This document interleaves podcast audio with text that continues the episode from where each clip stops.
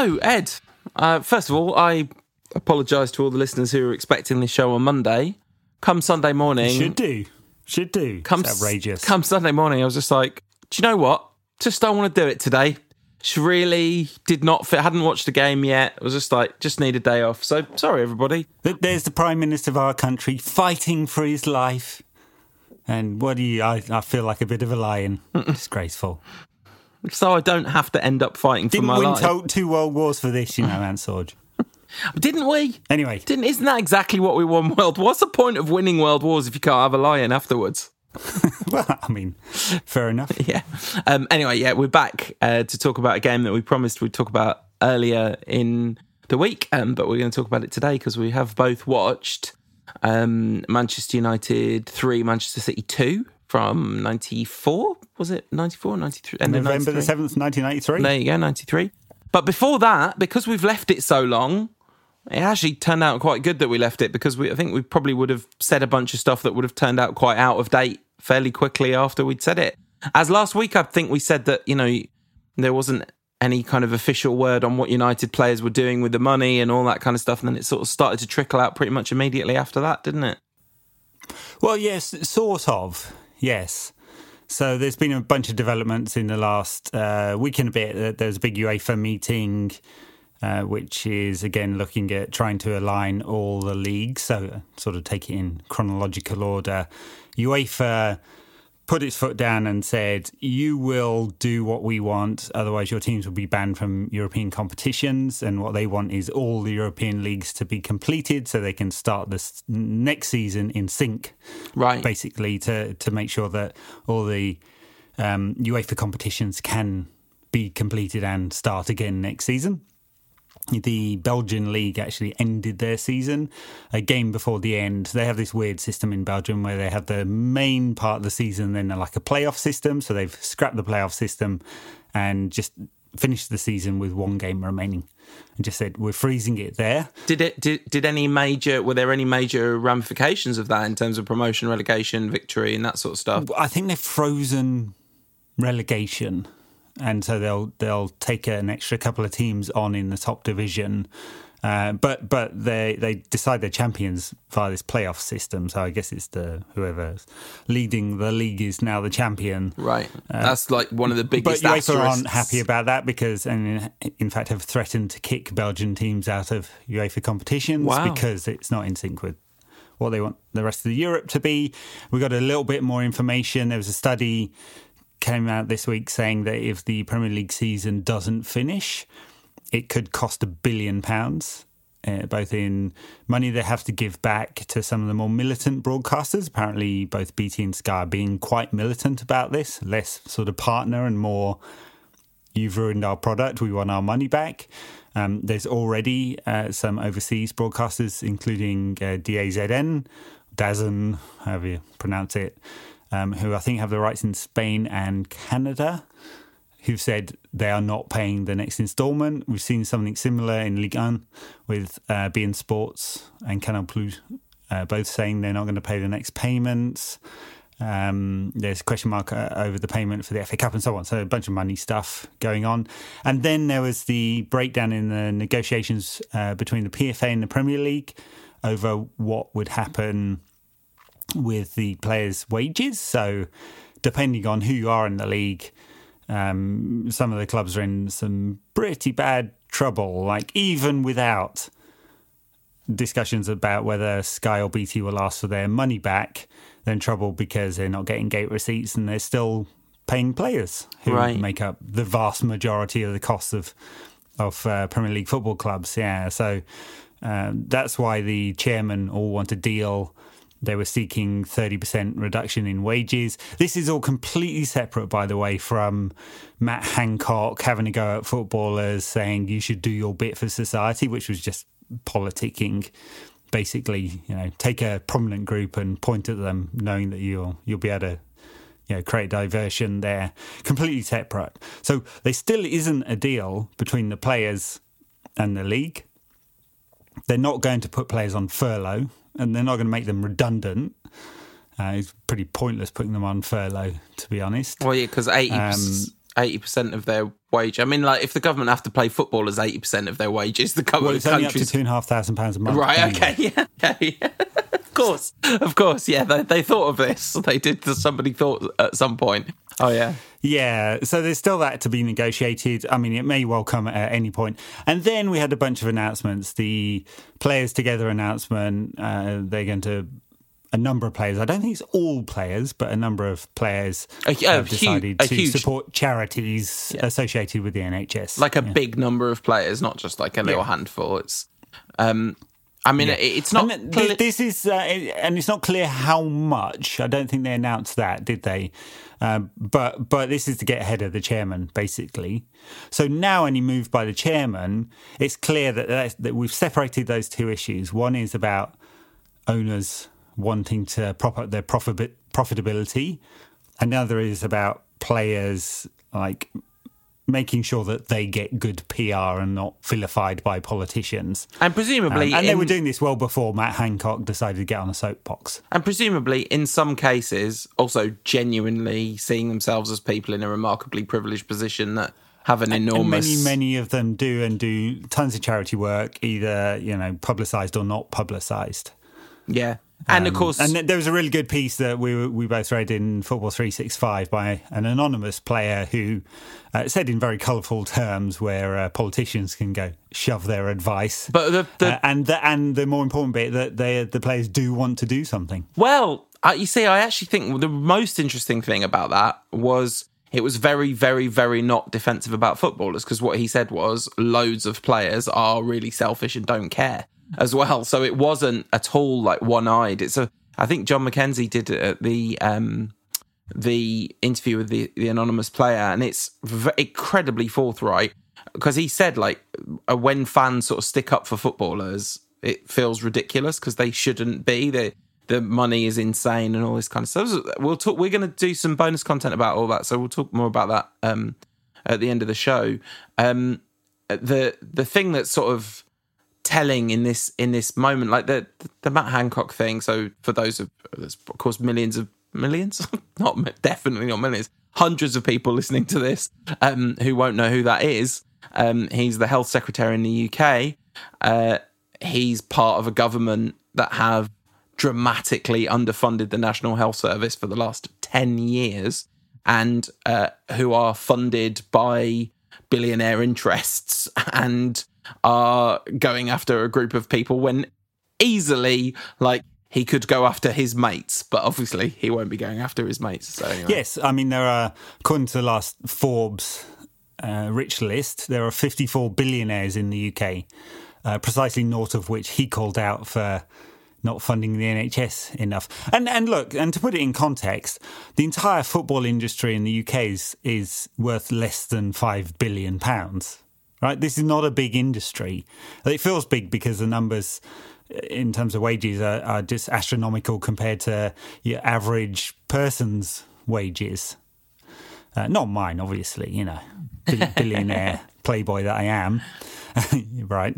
Um, but uh, but in terms of big business, it's pretty small. The NHS is about 115 billion pounds a year, so it's a couple of weeks worth of funding if the entire industry just gave itself over to fund the NHS. So yeah, it's, it's a sticking plaster on a gaping axe wound uh, in terms of funding, but it's it's good PR from the footballers, many of whom genuinely do want to do something, and many of whom we found out from that article definitely don't. yeah um so uh we don't know anything more but there's a load of stuff going on isn't there and and you know it doesn't look like they're gonna play the league finish the league on an island in the summer in a No, all these trial balloons have definitely been floated. Yeah. Play all in China, play, you know, sequester everyone in some hotel somewhere for two weeks.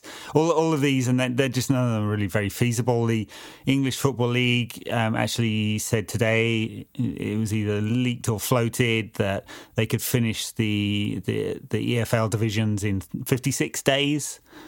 So a couple of months they'd need to complete that. I, I suspect it'd be a bit longer for Premier League and European competitions, not least because not all the competitions would be able to start at the same time. um, and there's some cl- complexity there. Um, but yeah, it's going to take a while, and and everything coming out of the government suggests that there's not going to be any opening up of of general society, let alone mass events, for uh, until well into May. Uh, and then we'll see where we are from there. So it's going to be some some time before um, footballers can get back to uh, sport again, and a very long time until there's crowds in stadiums. Mm, yeah, absolutely. Uh, you know, just like on a totally personal note, um, I can't wait. Just can't wait to be Old Trafford. Like, it's going to be so nice to be there. I was thinking about like uh, cricket season, and maybe there won't be any crowds at any cricket games this summer. But like, you know, unless something goes really wrong, there will be next summer, and it's going to be absolutely amazing. And just like, just being at Old Trafford and the noise in those kind of first games back at Old Trafford, the first away ends, all that kind of stuff. Like, it's a lot to look forward oh, to. Gonna, he's going to be good. Yeah. Just a long way. Ollie gave um, a interview over Skype or Zoom uh, this week, uh, in which he, I mean, he's been kind of candid, and it's it was a fair point, but he was rather clumsy with his words. He said that United could exploit the situation. Which is not really what he meant. I, mean, I don't think he's saying, "Hey, we're going to take advantage of the fact that thousands of people are dying. Whoa, you know, great for us." He's saying that United are in a a good position to come out of this this whole situation um, relatively stronger. Uh, I mean, everyone's going to be absolutely weaker mm. in the industry. And, you know, caveat, it seems ridiculous talking about football when there's people dying in hospitals, uh, but we are a football well, podcast. we, we talk about football all the time, and there's always people dying in hospitals um, well, vast absolutely. numbers. So, you know. no, no, true, true. Um, and and anyway, so so United, in theory, could come out of this fairly strong because they have a good cash position, which is um, supported by a, a, lot of commercial partners all around the world, and so they're they're sort of hedged in a sense against global recession, um, and and against one source of income drying up, i.e., gate receipts. They they would be in some trouble if broadcasters start pulling money. There's uh, piece in one of the papers this week estimating, I think it was one of the football money analysts, um, estimating that it could, for the the top teams, cost around 100 million um, in lost gate receipts and broadcast if the broadcasters said, if they didn't finish the season, the broadcasters say we want our money back, mm. or withholding money, or you have to give money back as part of the next deal, which is the more likely way to do it. Uh, and and so that would sting, along with if you voided a season, United would be back in the Europa. That's a fifty million pound ah. cost oh. there. So and, and what and what of the human United cost? Would, would it would hurt if they they had 150 million pounds less. Yeah. yeah, yeah. So um, worth saying as well, uh, the United themselves doing a bunch of community outreach stuff uh, with local NHS um, charities yes. um, and the NHS themselves. So uh, there's a bunch of a bunch of like United gifts are being given to NHS staff, which is nice, um, but not a massive deal, but a nice thing. Why not?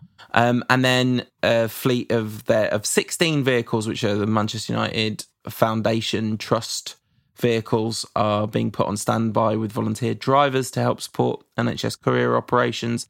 And then they've donated a bunch of medical equipment and consumables to the Salford Royal Hospital, protective equipment, dressings, and other club medical supplies. And given that there's a nationwide shortage of long sleeve gowns in the NHS right now, things like this make a massive difference, you know. So. Yeah, and and uh, it's is is small compared to the scale of what's needed, but it's material. It's it is going to help people. And they donated all the food that they had yeah. and stuff like that. So yeah.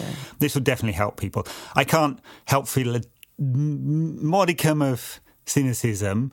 There was a you know a few pieces that said the Glazers insisted on this. I was like, okay, here we go. Here's the PR spin.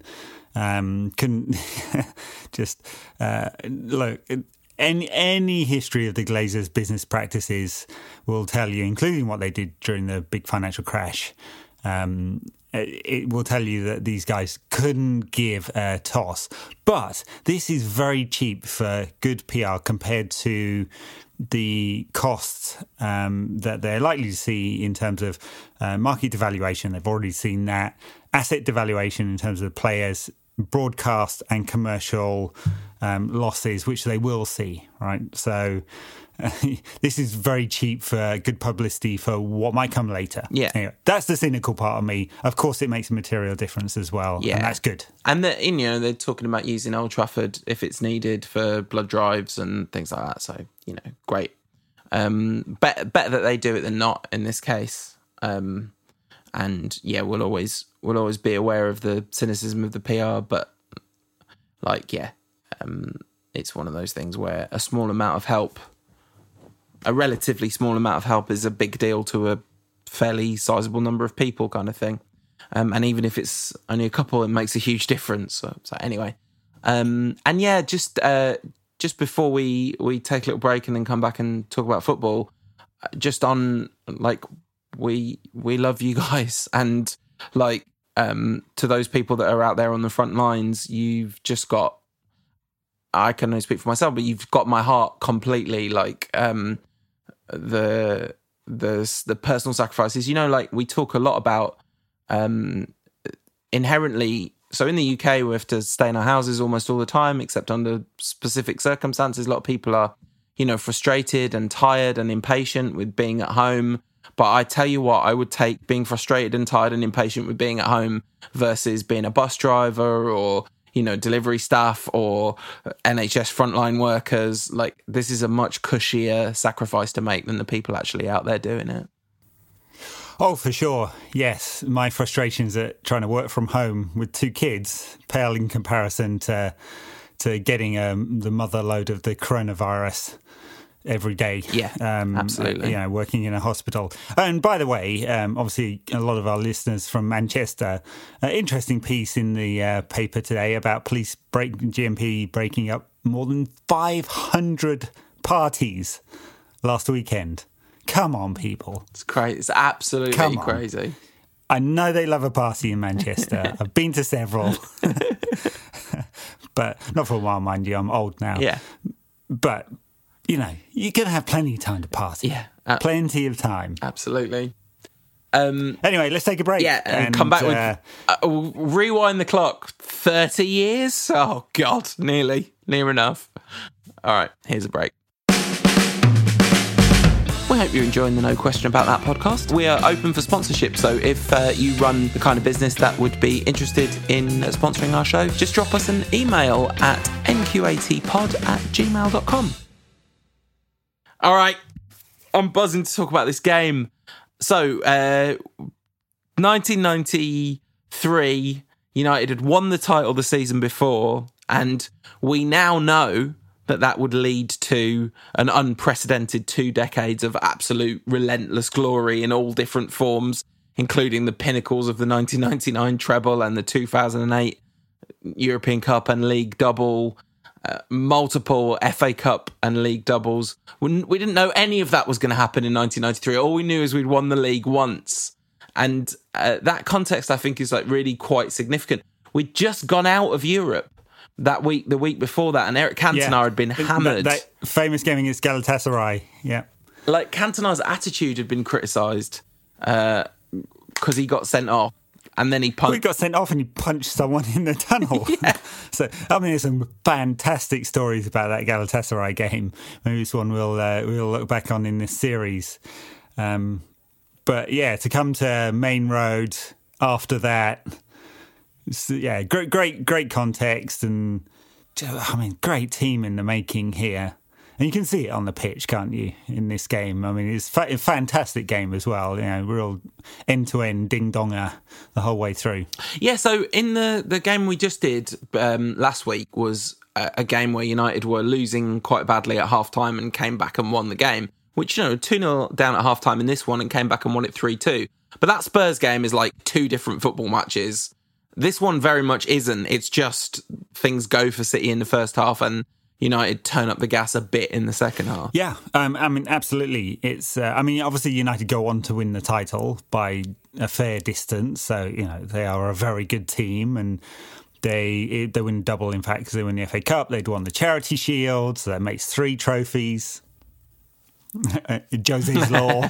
three, three, yeah, three. Naughty Jose, naughty. uh, for his training of his players in the park and just being Jose. Um, right. Not quite there at it in Europe, but the makings of a, a you know Fergie's first really good side here, and and you can just just see the I mean- quality all around the pitch. They move the ball really quickly. Have to say, it feels like a modern team for sure. And we talked about this in this series quite Yeah. a bit. Um, but uh, yeah, it just feels like a really high quality team. Everyone knows what they're doing. Uh, there, there, there's there's some flexibility, even though it's a straight up four four two. I mean, certainly Cantona's everywhere. Well, so is Roy Keane, and so to the team's detriment on occasion was Paul Ince, um, who that, Yes, yes, a lot of energy about him. that second that second Yeah. City goal will come onto it, but like it is hilarious. You kind of looking around, going, he was just in the frame, and you realise he broke ahead of the ball with the rest of the entirety of the midfield.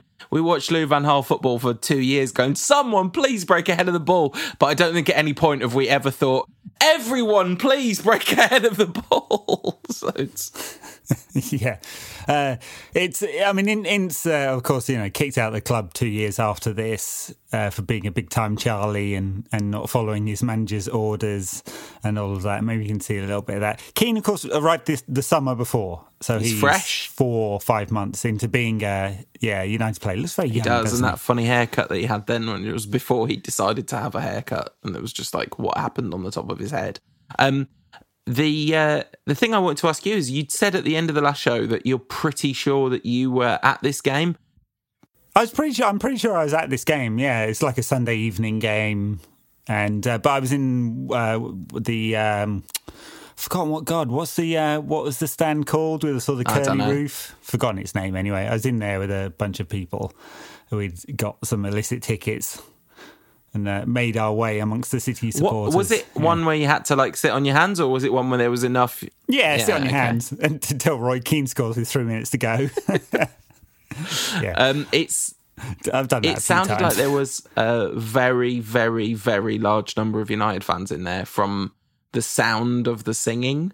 Um, like it felt very. Cu- Well, yeah, well, more. Than, I mean, he says at one point in the commentary, he's five and a half thousand Oh, United yeah, fans that's here why. in, in thirty Yeah. something. So That's that's yeah. why it sounded like such a big number. I, I missed that. Um, the uh, what was it? Because you were really young when you were doing this. Like you were still at school, right? Maybe doing A le- Yeah, but I, I, I was going with um, supporters coach to a Yeah. lot of games from like 16 Yeah. or something like that. 15, 16? Yeah, around the country. So, um, I mean, not as young as many who do it.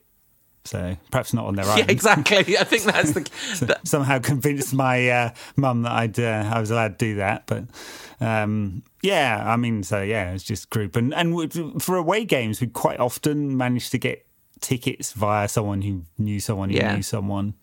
So yeah, um, the uh, the thing about going to football at that time is like you're guaranteed electricity in the atmosphere in a way that you're kind of not now. Now you might get it. I mean, you probably get it at every United City game, more or less, but um, but it is unrecognizable, isn't it? Uh, the atmosphere in the in the air. yeah. I mean, away away. Um, I mean, I obviously went to a lot more away games in the nineties than I am able to now. Um, ball and chain and kids. Yeah. The three ball and chains. Now they're joking, joking. Mm-hmm. Are you saying United Joking, kids sort of. wife in that order? Is that what you're saying, Ed? Yeah, yeah, that's it. Yeah. um, uh, and there was always a great atmosphere on the road, but there is now. yeah. So I think the United away support has always been awesome. I mean, there's a fair bit of, um, I'd say, uh, troublemaking at United aways in the 90s as well. At least I saw. Not that I took part, of course. Did you know. ever have to fight anyone at football? Okay, you don't. Came fairly close Right. actually, but uh-uh. no, no. I So, what was the closest you ever got to having to fight someone at a football match? Well, it really kicked off at Bramall Lane in a cup Right. game once, and and there were a lot of people Right. fighting because there really wasn't any barrier between. You know, Bramall Lane's got these kind of well, yeah, I think it still does has a kind of open Yeah. corners, and you could easily get across. And people did. So yeah, that all. Uh, yeah, yeah, yeah, yeah. Um, I'm glad you. I'm glad you made it out in one piece. Ed. Um, so, all right, back to the game. Starts at um, NQAT, the hooligan years. the, the avoiding being a hooligan years. Uh, the the uh, uh, what is it? Accomplice to petty larceny years, as you stood stood and yeah, ate yeah. stolen cream eggs. I would say some of it wasn't that petty, but yeah. I just it, it- it's it's Easter, so it feels appropriate to tell the cream egg story at this point, where you're on the supporters coach on the way back, and a man stole a box of cream eggs and shared them around, shared the spoils. There was uh, that, uh, that. I really, it was so naughty. T- turning up at uh, like a service station on the M whatever, and just emptying the local store. Can't think why football fans have a terrible reputation in this country. Um, all right, so the game starts. Anyway, there was a game. United line up in a four-four-two, um, and What what what formation would you call City's I don't really formation? know. I mean, it's weird. I mean, sort of five Yeah, at the back, kind of. wasn't it? Five two Yeah. three. So uh, three, front three. Yeah, and but- uh, kind of like Terry Phelan, was he nominally playing at wing back? But he's in United's half the entire Yeah. time. Um, there's a lovely bit where they talk about how he grew up a red, all his friends are reds, all his family are red. Um, the game starts at a million miles an hour, just absolutely out of the blocks instantly. And then there's like some proper Route One. Oh, Manchester City think of themselves as the local club. It's like, oh yeah, and one of their local players grew up a massive red, and you know, it's, just, it's such a. You know, obviously, United did have a kind of global fan base even then, um, and you know, and certainly a national fan base even then. But the idea that that you don't get United fans in Manchester is the most preposterous. The idea that this was like uh, the major football broadcaster kind of perpetrating that idea It was crazy. Yeah. Um, anyway, yeah, it was kind of interesting for sort of 15 minutes, wasn't it? Yeah, so fast. I mean, you, you could call it scrappy because it was just, you know, trying to get the ball forward, tackles flying in, uh, competition for every ball.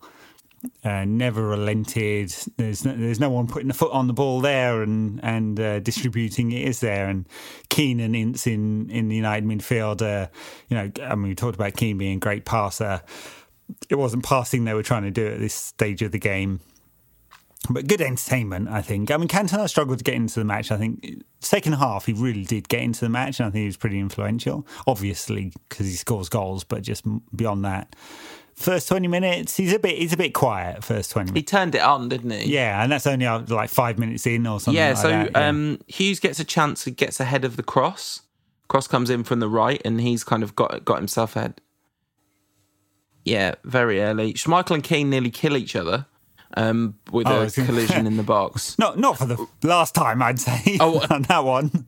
so, yeah, absolutely. They would go on to repeatedly try and kill each other over many years. Um, the the thing about Keane in this game, which is totally different to the other games we've seen, which he played in, is he is fully, fully, fully a box to box. Always getting ahead of the ball. I mean, he Yeah. is. He's the more advanced. Um, yeah, and including that, uh, that early chance, and yeah, and several more. Way and and uh, they, they, the commentators talk about him in those terms. He's considered like the new Brian Robson. Yeah, absolutely. Uh, uh, Frank Lampard kind of role, right? Third man runs all the time. I mean, there's one where Sharpie puts the Sharpe, who is just a joy to watch. Like, I can see why, as a teenager, I was completely captivated by him because untucked shirt and just.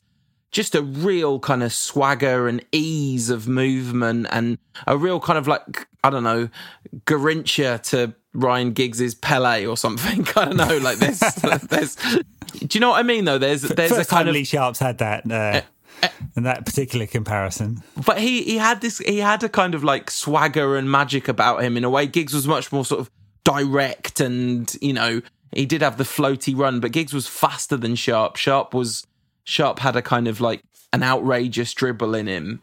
Um, he he puts in a cross and it goes over everyone, and Keane has a shot from a Van Basten esque angle, and then there's the one v one. Which Keane kind of called himself out for in the post match interview that he should have scored it, and he really should have scored it. He, he just sort of uh, sharp that put him away there. Yeah, yeah. And yeah, mine, I have in my notes, 13 minutes. Ince gets into it. Scrapper. it was the first time he started fighting anyone. Uh, uh, the, the the key, like the main event, that's the undercard, isn't it? Because the main event is definitely Hughes versus McMahon in the second half, where there's there's like, I mean, I'm sure there's actual bloodshed, but there's definitely chunks of flesh taken out of people's thighs, aren't there? yes, McMahon, a player never really took any prisoners. I mean, a decent player, not a, not a great one, but uh, um, no love lost between him and the United supporters, no. obviously. So the first City goal then is my next note, unless you've got anything before that. The first City goal, I just, Paul Ince's decision to get ahead of the ball. So United have the ball, um, they, they, they lose it in midfield, and you're looking around for someone to sweep up, but uh, both wingers and both central midfielders are not just ahead of the ball, they are like far on the other side of it. And it's basically the entire City front five congregate on United's back four. And it's it's kind of too easy for them, isn't it? Yeah, and a great header by Quinn, uh, who that's I guess what he did. Now Quinn, before he became a football administrator, he uh, he scored headers. It's interesting because this the sort of commentary on it was sort of seemed to be like like David White, a player who I genuinely don't remember don't, existing. One Cap White, City's kind of star player. So yeah, right. he um he he he played like nearly 400 games for the City, and right um yeah was this kind of direct winger, but never really achieved much. Um, except for one period I think it might have been in this season or maybe the one before, where he scored in like 10 games in a row or something like that. Got his one England cap and never played for England again. Right. Um, so, yeah, the commentators are kind of like, he's the big star and Quinn is a sort of like, you know, journeyman head on a stick kind of thing. But like Niall Quinn goes on to have like a very prominent football career and score a lot of goals for a really long time after this. Um, uh, one not very long after this. The, the Keane has a shot. There's a there's a Cantona air shot that happens, and then it's just too easy for Niall Quinn, who um, the cross comes in from Phelan, doesn't it? And uh, he just like, heads home trivially easy, gets over Gary Pallister. Or maybe the maybe the first one the cross comes in from Phelan, and this one's from the other side. No, no I think Phelan anyway, puts in uh, um, the right. the cross okay. for the the header again. Um, but second phase yeah. of play, United don't clear it properly. Not great defending again. Bruce and Pallister. Told you they were rubbish. um, yeah, I mean, just yeah, not really concentrating. Got you know, City with the overload. Uh, United not defending from the front. Yeah, not not awesome uh, to get no. yourself in that position. Uh, and, and you know, Quinn Quinn scores goals. And the, the 2 0 up, and they're kind of like against the run of play, really. United have had a lot more chances. It's not like totally ridiculously against the run of play, but, you know, I'd say that United had the better of the exchanges, didn't they? Apart from City were kind of clinical on two counter attacks, really. Um, and then. Yeah, there's a great bit just before half time where they all get into it. Handbags, a lot of pushing and shoving. Um, I think Hughes stamps on Quinn at one point. Yeah, uh, I've written. I've barely written a scratch. Flitcroft kicks Hughes. Uh, White barges into Hughes. They're all having a go at him. I, have written Hughes tries to kill Quinn in my notes. that might have been that might have been a tackle after half time. You um, always liked a bit of melodrama, didn't you, Paul? yeah, yeah little mini stamp. yeah, uh, and then uh, McMahon goes right in hard on Hughes after halftime, and then Hughes like just fully lashes out at him in a kind of like very not in an instinctive way, but in a kind of like, okay, these are the rules. This is how the game's played. If you're going to do that to me, this is what I'm going to do to you. Um, that that kind of agreement. I was going to say gentleman's agreement, but it's very it's profoundly ungentlemanly in all aspects. and the referee books both of them. Um, I mean, almost every tackle in this game is just a straight red now. yeah, man's game back then, wasn't it? Uh, they should have probably been three up before half time. Of course, City had great chance for Quinn to for his hat trick right on the cusp of half time. It wouldn't have been fair because United are in this game as much as City are for sure. But uh, it's it's a good chance and could have been three, and that would have been the game. You imagine, but well, not, not necessarily. So. Not necessarily that would have been the game. We just watched a game that United were 3 0 down at half time and won 5 3. So you know, anything could have happened. I mean, United definitely turned it on in the second half, didn't they? There's It's not like City didn't have any chances, or certainly like any chances to create chances, as it were, like moments of danger on the counter attack. But United just looked looked the cut above that they were in the second half of this game. They're into it straight away in the second half. Um, Pallister has a good chance from a, another second phase. Um, Kanchelskis is running at players. This is all before Cantona gets one back in the 53rd third minute. You know, it's not against the run of play. United are completely on top by this point. Mm. And then there's like a period of decent City pressure out of after the goal. But talk us through the that Cantona goal. Well, it's it's a piece of awful defending to start with. Um, it's Michel Vonk. Remember him? Literally, no. No, no, no. Yeah. No, I, apart from Terry Phelan and Niall Quinn and Steve McMahon, obviously, I don't really remember any of the City team. Uh, yeah, anyway, so sort of back header from Michel Vonk, and, and it helps uh, Cantona break away, and and he's just completely clinical. It's it, it, it, he uh, there's no no concern at any moment that he's not going to score, uh, and he does. It's really nice watching Eric Cantona. He's just like it, when he takes over the game in the second half, which he really does. He scores two, but he's also um, what is it that the Tyler says the the the the conductor conducting the orchestra with his magic wand or something like that. Um, it's he just is he's just brilliant. He and you know we know Cantona has this reputation for performances in in derbies in particular with City. That was like a big a big aspect of his folklore, and he he did it here and just like you can almost see him go, "Oh, oh, I'm needed. Okay, great. I'll I will be the king then and bestride my kingdom." Um, and just it's fascinating watching him and Hughes because in theory they're sort of similar players. I mean, they're definitely built similar, and um, you know that it's neither of them you would say is a natural number nine, but Hughes definitely defaults to being the number nine when Cantona's around, doesn't he? Even though, oh, yeah, for sure, he... yeah. I mean, Cantona just has much more freedom to to go find his own space, and he doesn't really have to. He doesn't really seem to have any rules imposed on him at all. He just go do what he wants, and he does.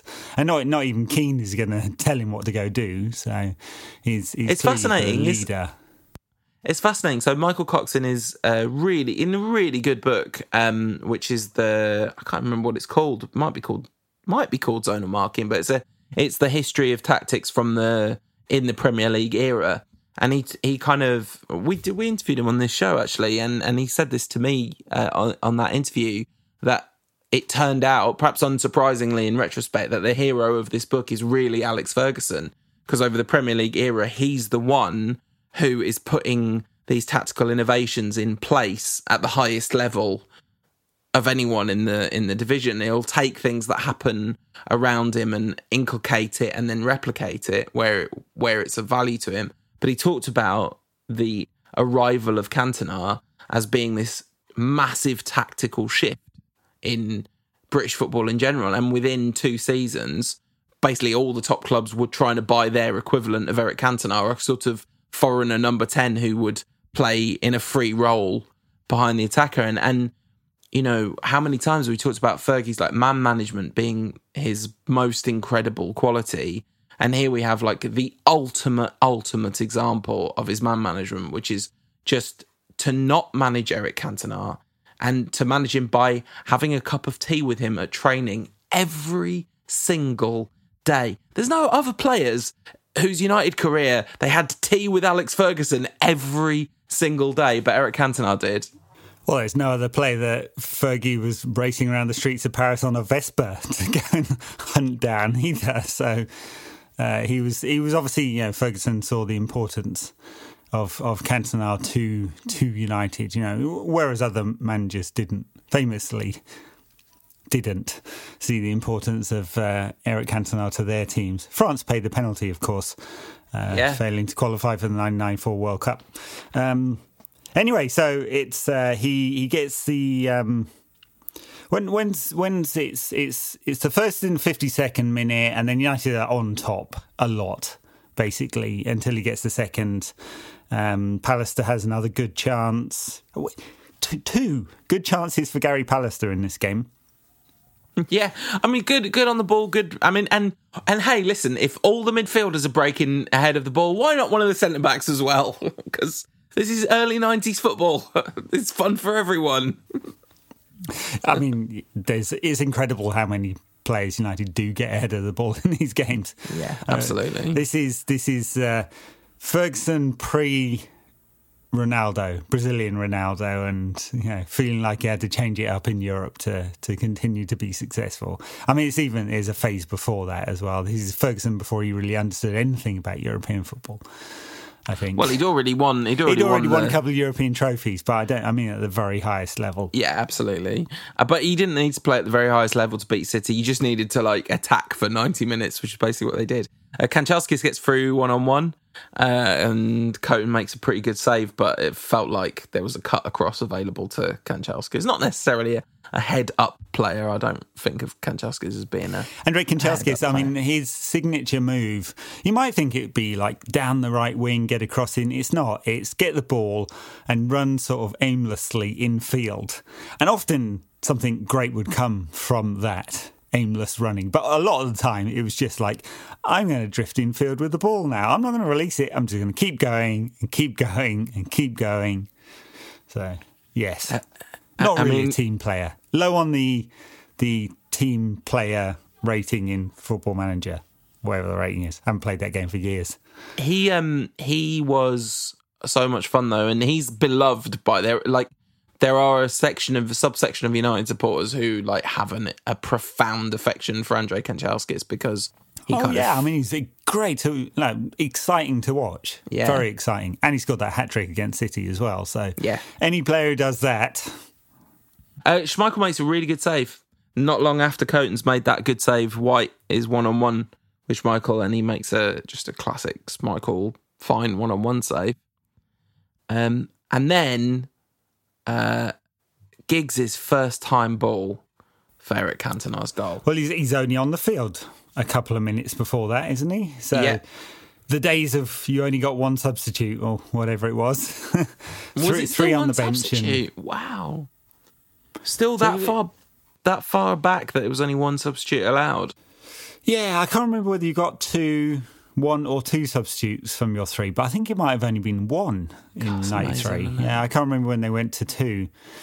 Um, but yeah, he comes on in the 76th minute, and it's a couple of minutes later that uh, he uh, he sets up Cantona. It's just a beautiful touch from Giggs, isn't it? The first time ball, so nice. instinctive, like cutting out two or three players with the pass, um, and it's just a tap in.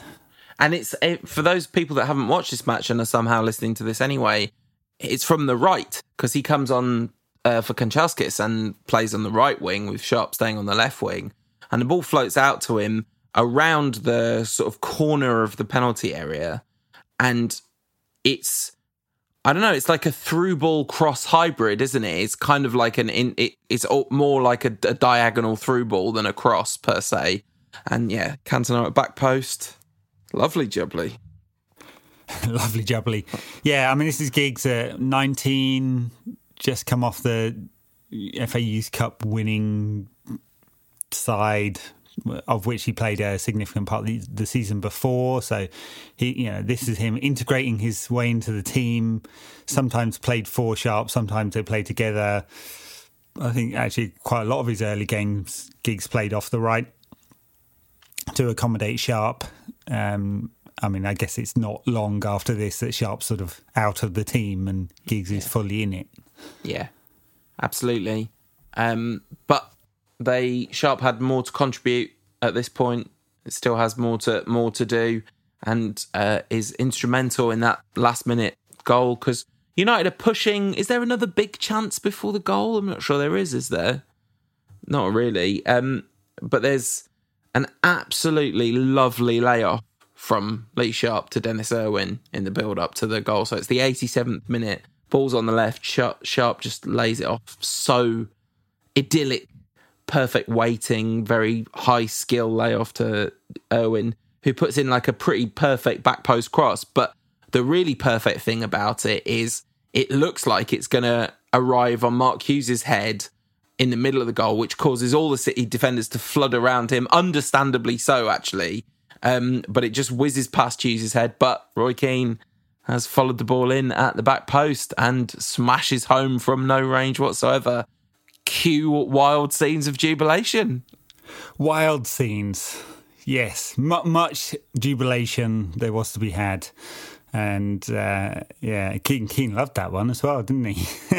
He really did. It's it's funny to see him as such a young man, and and you know he's got a lot of what was to come is there in kind of nascent, latent form, but he's such a different player and and a different man because he's a kid in this team, you know. And he talks in his first autobiography about how this was the team that had his mates in it, and the team that he played, the teams that he played with later, he always felt like a little bit removed from the class of 92 or you know there's in fact he said it's their team that you know this that was my team and this is their team even though he was still an important part of it.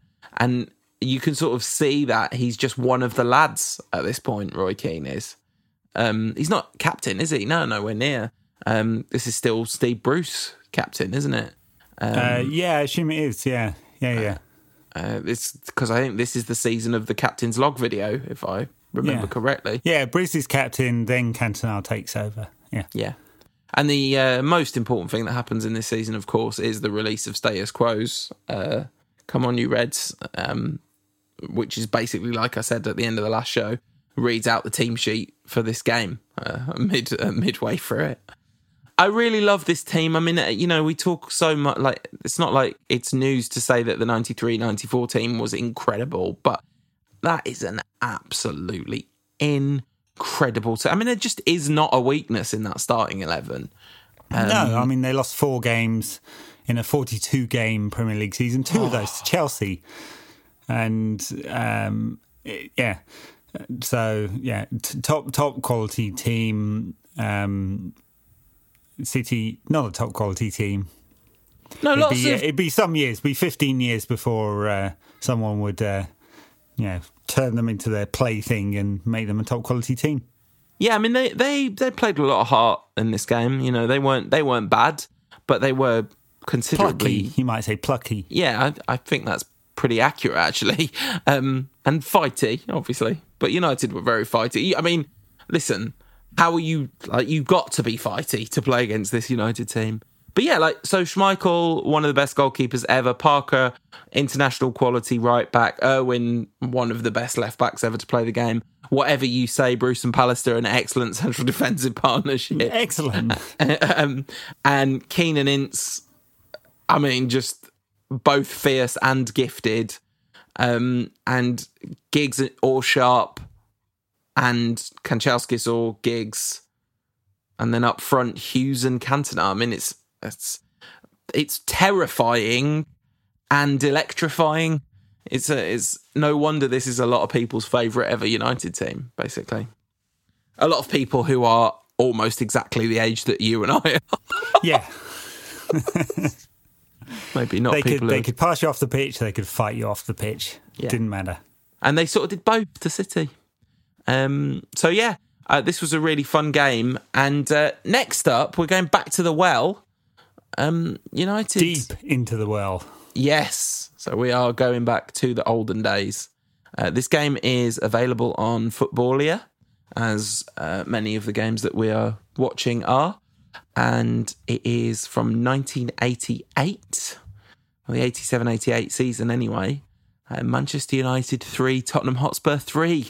A game that long-time uh, artist formerly known as Rankcast listeners will remember me talking about over and over again whenever the opportunity arises. And we're doing two two United Tottenham games in quick succession, but there's not a single one of the same players on either one of the teams because the games are like 15 years apart and it's basically a different sport. So the fact that the two teams are the same is fine, I think. Um, I'm really excited to go back and revisit this one and see if it's as good as I remember from having it on VHS back in the day. I'm sure it will be. Yeah. Looking forward to it. Brill. Um, so, in the meantime, as always, please do take really good care of yourselves and do all the good, smart things to help take care of everyone else. Um, and uh, Patreon backers, even though it's a Thursday, stay tuned because we're going to do the bonus content we didn't do uh, when I took Sunday off. Uh, we're taking this weekend off because it's Easter and my birthday.